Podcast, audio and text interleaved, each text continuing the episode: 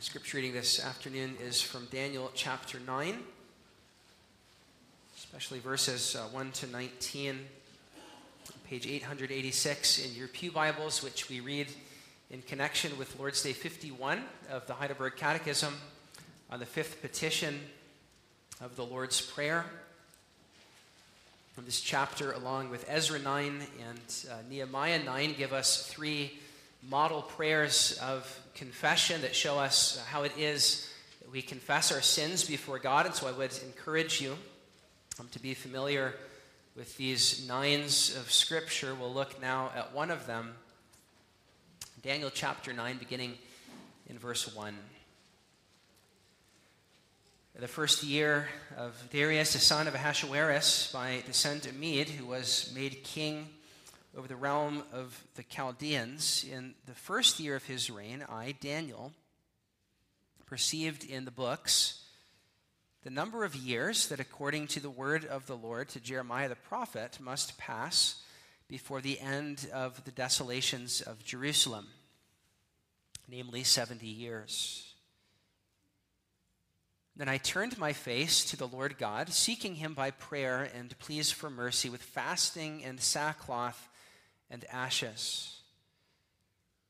I prayed to the Lord my God and made confession, saying, O Lord, the great and awesome God who keeps covenant and steadfast love with those who love him and keep his commandments. We have sinned and done wrong and acted wickedly and rebelled, turning aside from your commandments and rules. We have not listened to your servants, the prophets, who spoke in your name to our kings, our princes, and our fathers, and to all the people of the land. To you, O Lord, belongs righteousness, but to us, open shame. As at this day, to the men of Judah, the inhabitants of Jerusalem and to all Israel, those who are near and those who are far away, in all the lands to which you have driven them because of the treachery that they have committed against you. To us, O Lord, belongs open shame. To our kings, to our princes, and to our fathers, because we have sinned against you.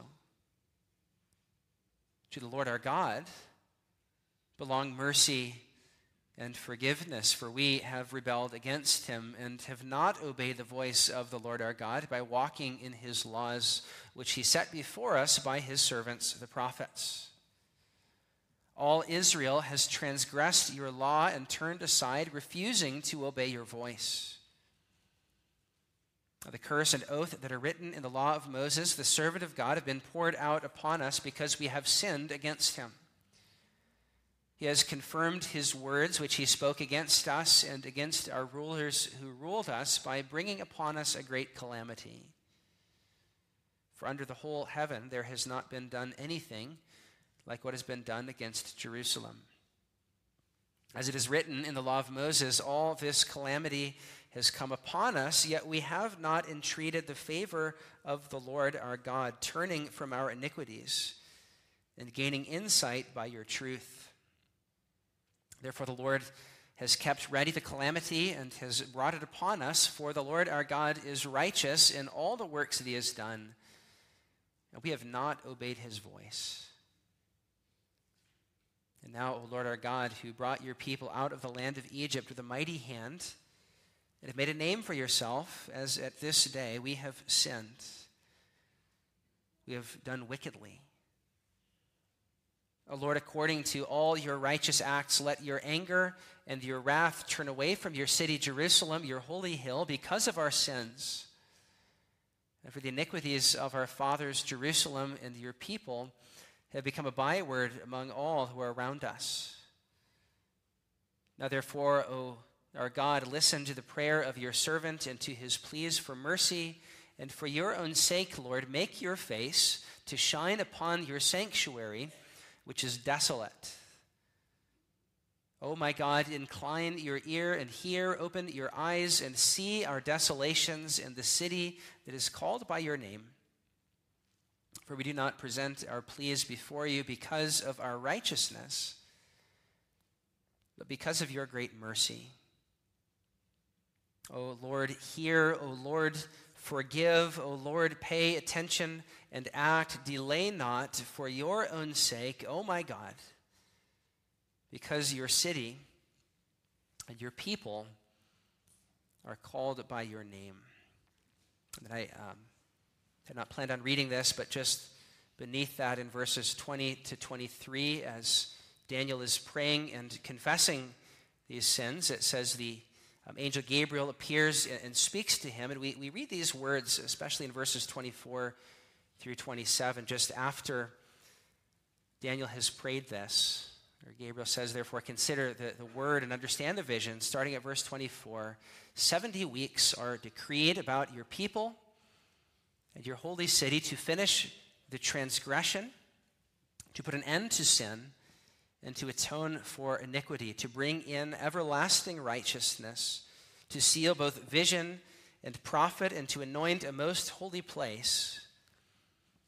Know therefore and understand that from the going out of the word to restore and build Jerusalem to the coming of an anointed one, a prince, there shall be seven weeks. Then for 62 weeks it shall be built again with squares and moat, but a troubled time. That after the 62 weeks, an anointed one shall be cut off and shall have nothing. And the people of the prince who is to come shall destroy the city of the sanctuary. Its end shall come with a flood. And to the end there shall be war. Desolations are decreed. And he shall make a strong covenant with many for one week and for half of the week he shall put an end to sacrifice and offering. And on the wing of abominations shall come one who makes desolate until the decreed end is poured out on the desolator. Um, that's one of the, the most complex uh, passages in the prophets, but I'll just say this. It's in response to this prayer of confession that the angel Gabriel comes and speaks of of a righteous one who, who in the far off future, an anointed one who will be cut off for the sins of his people. He will bring in everlasting righteousness. He will atone for iniquity, put an end to sin, finish the transgression of his people, and he will make a strong covenant with his people. Um, of course, speaks of our Lord Jesus. We'll say just a bit more about those um, ending verses in the sermon, but for now I invite you to uh, turn to page 895 in the back of your uh, Trinity Psalter hymnal, where we'll read Lord's Day 51 responsively. Question answer 126 asks What does the fifth petition mean?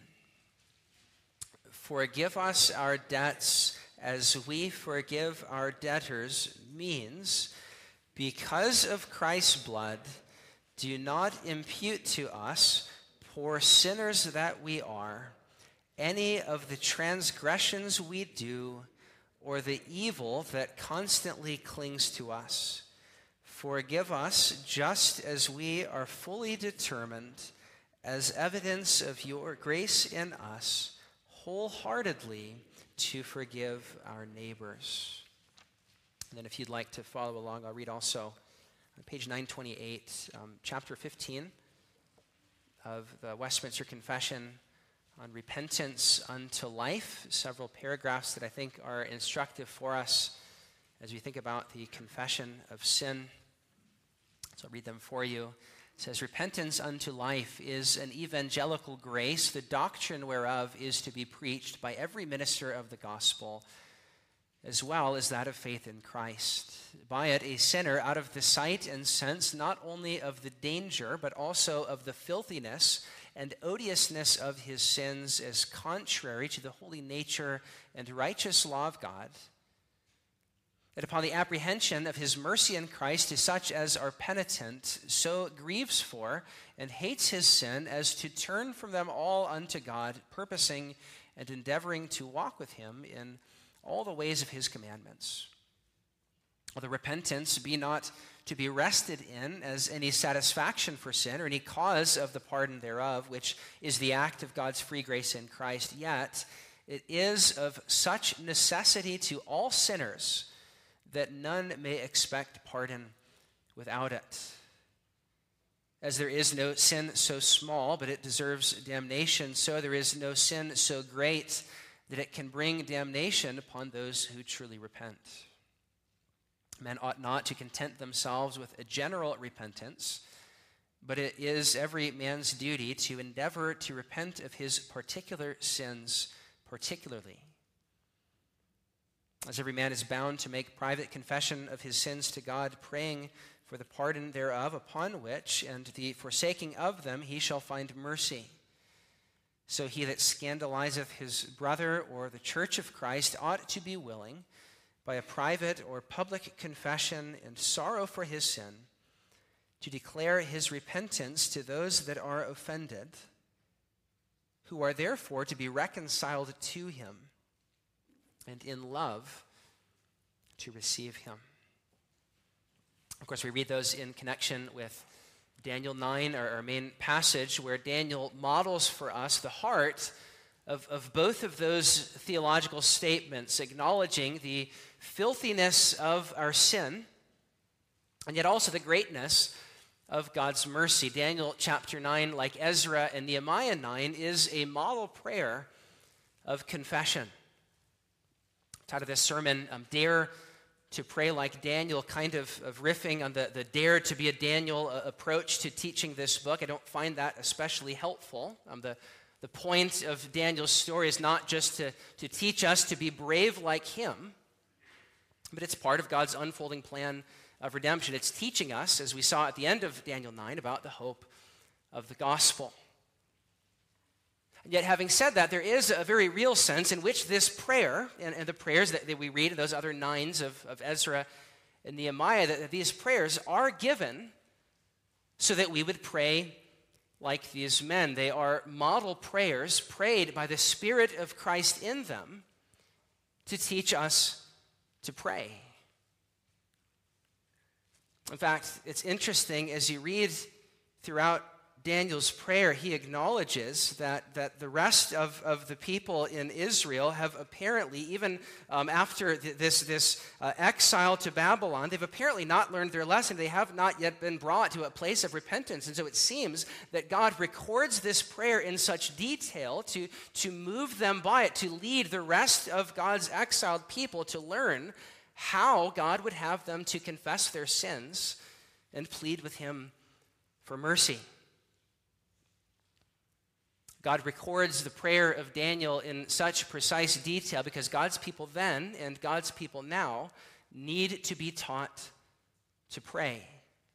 You and I need to be taught, we need to be instructed in how to confess our sins before God. That's why we have six or seven penitential psalms in the Psalter. It's why we have these nines of Ezra, Nehemiah, and Daniel. It's why we have Lord's Day 51 before us this afternoon because we need to be taught to pray, forgive us our debts. And so we'll um, look at this prayer in a moment and how it teaches us to confess our sins and plead for mercy. But before we look at the body of the prayer itself, I think it's worth noting the context in verses 1 to 3 where Daniel is praying this prayer, notice, in response to what he's just read in his study of the book of Jeremiah the prophet about how their captivity in Babylon would last some 70 years. Daniel reads this, does a little bit of math, and recognizes this time is, is drawing near to its end. And so, what does he do? But pray. Before we get into the prayer itself, I think one very practical lesson that we see again is, this interplay between Bible reading and prayer. Uh, just like we saw in the prayers of Zechariah and Mary in Luke's gospel, Daniel is letting the word inform his prayer. Just like we, we, we are doing as we pray through the Psalter, we're letting the word inform our prayer. You, you see that same thing here in Daniel. You could say he's letting the Bible become his prayer book. He reads and now responds. Not just receiving the, the promises of, of, God's word and then, then sitting on his hands, but, but taking hold of them through prayer. And this, I think, should instruct us that when we come across the promises of God in His Word, that we should likewise plead those promises in prayer. Or when we come across His commands, which we have failed to keep, we should let those commands become for us a, a call to confession and, and respond in prayer, perhaps even using one of these prayers like, like Daniel 9 or Ezra 9 to confess our sins. Even the circumstances of Daniel's prayer teach us to pray the Bible. But as he prays it now, in the rest of this chapter, see two main aspects of his prayer. We see in verses um, 5 to 15 his confession of sin. And we also see in the section after that his plea for mercy. First, his confession of sin, which John Calvin says comes first. Because whenever we ask for pardon, the testimony of repentance ought to precede our request. That's what we read in the Westminster Confession. It is um, uh, repentance, confessing our sin. It is of such necessity that none may expect pardon without it. We need to actually confess our sins before we demand mercy. That's what Daniel teaches us, even in the order of his prayer, where after addressing God in verse 4 as the great and awesome God who keeps covenant and steadfast love, you, you could say that's, that's sort of the, the uh, first petition aspect of his prayer. He's hallowing God's name, or he's, he's adoring him as he, he comes in in verse 4. But then, right after that, starting in verse 5, he, he gets right to it in terms of, of the confession of sin and says, Lord, we have sinned and done wrong. We have acted wickedly and rebelled. We have turned aside from your commandments and your rules. Notice in one verse, that's five different ways of calling sin sin. Much like David in, in Psalm 51, he doesn't beat around the bush saying, oh, mistakes were made. Lord, we, we've erred slightly. But he says we have missed the mark entirely. We've sinned. We've done wrong. We've acted wickedly. We've rebelled. We've turned aside from your commandments. He uses all the different vocabulary to speak of their sin. In verses 5 and then verses 7 through 9, he speaks of they have disobeyed God's known commands, the commandments and rules from which they have, have turned aside, the, the treachery that they've committed at the end of verse 7. God's merciful and forgiving nature against which they have rebelled in verse 9. I think the sense that you get from reading these, these 10 verses about the filthiness of their sin is much like what we read from the Westminster Confession. Daniel has a sense not only of the danger, but also of the filthiness and odiousness of their sins as contrary to holy nature and the righteous laws of God. Which, as we saw in Psalm 119, sort of go together because God has, has created nature. He's, he's founded the world in such a way where these commands that He has given are, are woven into the very fabric of what it means to be human in His world. So Daniel recognizes the filthiness and the odiousness of their sins as contrary to holy nature. It is uh, uh, going against the righteous laws of God. There is a, a sense of hatred, of, of being appalled at their sin, of, of grieving over it. This is precisely what chapter 15 of the Westminster Confession is, is speaking about, our Lord's Day 33. To, to, to, be genuinely sorry for sin, and more and more to hate it and run away from it. That's what we're called to do. Could you spend 10 full verses like Daniel here lamenting the filthiness of your sin? Do you ever do that? This is, this is not just a blanket, general, forgive us our sins, the very end of his prayer, and then move on. But Daniel is genuinely grieved over their sin, which he names specifically. Again, we, we read in the confession men ought not to con- content themselves with a general repentance, but it's every man's duty to repent of his particular sins particularly. As A. A. Hodge said, no man has any right to presume that he hates sin in general unless he practically hates every sin in particular. He says, No man has any right to presume that he is sorry for his own sins in general unless he is conscious of renouncing and grieving over each particular sin into which he falls. Making the point that we must not rush through this fifth petition. But there is a world of difference between confessing that you are a sinner in general and confessing your specific sins. Spurgeon said, We, we often shelter ourselves under the general term sinner, not to make confession, but to escape it.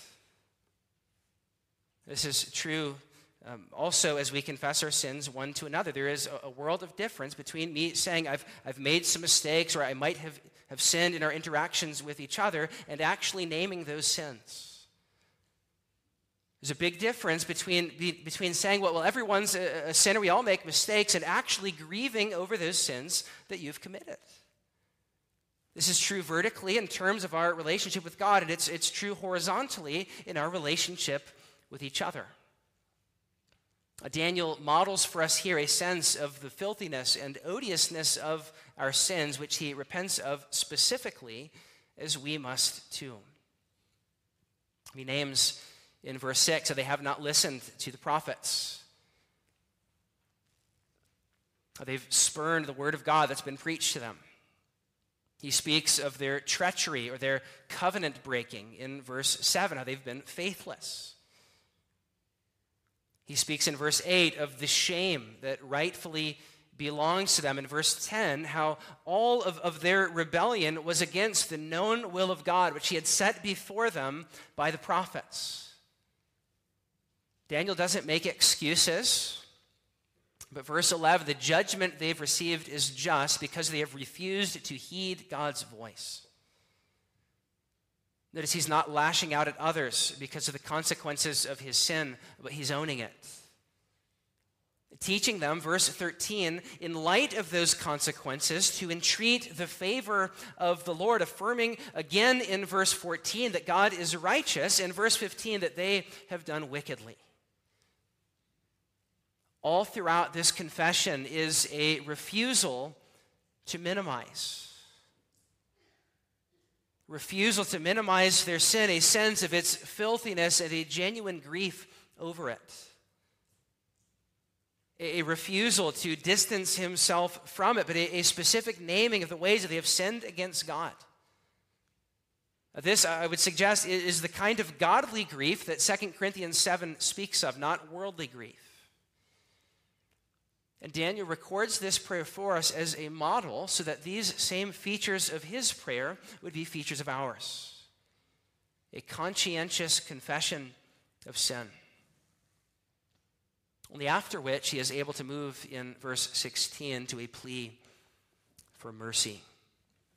Again, as Calvin said, the testimony of repentance must precede this request for mercy. And so now Daniel is ready as he prays on behalf of God's people to plead for God's mercy. A mercy that's already in view. Verse 4 in his address to God, there he speaks of how, of how God is the great and awesome God who keeps covenant and, and steadfast love. That word for steadfast love is the Hebrew word hesed. That word we see so often, especially in the Psalms, that has the idea of, of when the, the one from whom I have a right to expect nothing gives to me everything. Or verse 9, when he says, To us belongs shame, even though Daniel at this point of the prayer is still in this confession portion of his prayer. He says, But to you, O God, belong mercy and forgiveness. There are these, these glimmerings of grace that cannot help but to shine through in the midst of his lamenting the filthiness of their sin. So as the confession says, repentance is born out of a sight of the odiousness of sin, but also an apprehension of God's mercy in Christ. And an understanding that as great as their sin is, there is no sin so great that it can bring damnation upon those who truly repent. Confession, like Daniel's prayer, has an eye on both the greatness of our sin, but also the grace of God in Christ. Same grace of which we heard this morning in Luke chapter 4 which, which now becomes the, the focus in verses 16 through 19 of, of Daniel's prayer, where he says, Lord, according to all your righteous acts, let your anger and your wrath turn away from your holy city, Jerusalem, because of all of our sins, the iniquities of our fathers. See what he's doing? He's appealing to God's righteous character. It says, Lord, according to all of your righteous acts, uh, according to all of, of the righteous deeds that we have seen of you and heard of you in the past, now turn away your wrath. Listen to the prayer of your servant and my pleas for mercy. And make your face to shine upon your sanctuary, which is desolate. He's speaking of the temple that's been destroyed, is now in ruins, and saying, Lord, make your face shine upon it once again. Remember, God has, has, in essence, said in the book of Jeremiah that he will do that. But here Daniel is pleading God's promises Lord, let your face shine upon us, your smile and not your frown. Incline your ear and hear, open your eyes and see. We, for we do not present our pleas before you because of our righteousness, but he says, because of your great mercy. This is what Lord's Day 51 is getting at when it, it says those four beautiful words because of Christ's blood. Not because of our righteousness, not because we deserve to be forgiven, not because there's anything that we've done to, to earn it, not because of anything in us, poor sinners that we are, with the evil that constantly clings to us. But our prayer for pardon appeals to the mercy and righteousness of God in Christ. As we'll sing just after the sermon, Jesus, thy blood and righteousness, my beauty are my glorious dress. Or elsewhere, rock of ages, cleft for me, let me hide myself in thee. We're appealing to the mercy of God in Christ, the, the wrath of God that was poured out on him so that our sins might not be imputed to us, and, and the wrath of which verse 16 speaks might be removed from us. That's the gospel hope to which Daniel here directs us. Lord's Day 51 is teaching us to dare to pray like Daniel, trusting that as we confess our sins, he will be faithful and just to forgive us our sins because of Christ's blood, which shows God to be both just and the justifier, both righteous and merciful. And Daniel is praying with that in mind, looking ahead to the mercy that God will show because of Christ, the one who, who as we read, will put an end to sin and atone for iniquity. Will make a covenant by his blood as, as Christ will be that anointed one who will be cut off. The rest of Daniel 9 goes on in response to Daniel's prayer to speak of the righteous act of God's mercy that makes it possible for God to answer this prayer because of Christ's blood, because of this righteous one who will be cut off for us, because of that, he does not impute to us, poor sinners that we are, any of the transgressions or the, the, the, evil that constantly clings to us, but Christ puts an end to sin and transgression. As we heard this morning from Luke 4, he pays our debt that ours might be forgiven. He bears our judgment so that ours might be lifted. He bears our sin that we might know God's mercy. That's what Christ wants to teach us in this fifth petition about the sins we must confess and about the mercy that our gracious God is waiting to pour out. The fifth petition is about the mercy of God in Christ, to which Daniel appeals by faith. There's one other thing about Daniel's plea for mercy. He appeals to God's righteousness and God's Hesed covenant love. He appeals to God's righteous acts in the past and his merciful heart. But, but notice one other thing that Daniel makes sort of central in, in the logic of his plea for mercy. That's the glory of God's name. Verse 17, he says, For your own sake, O Lord, show mercy.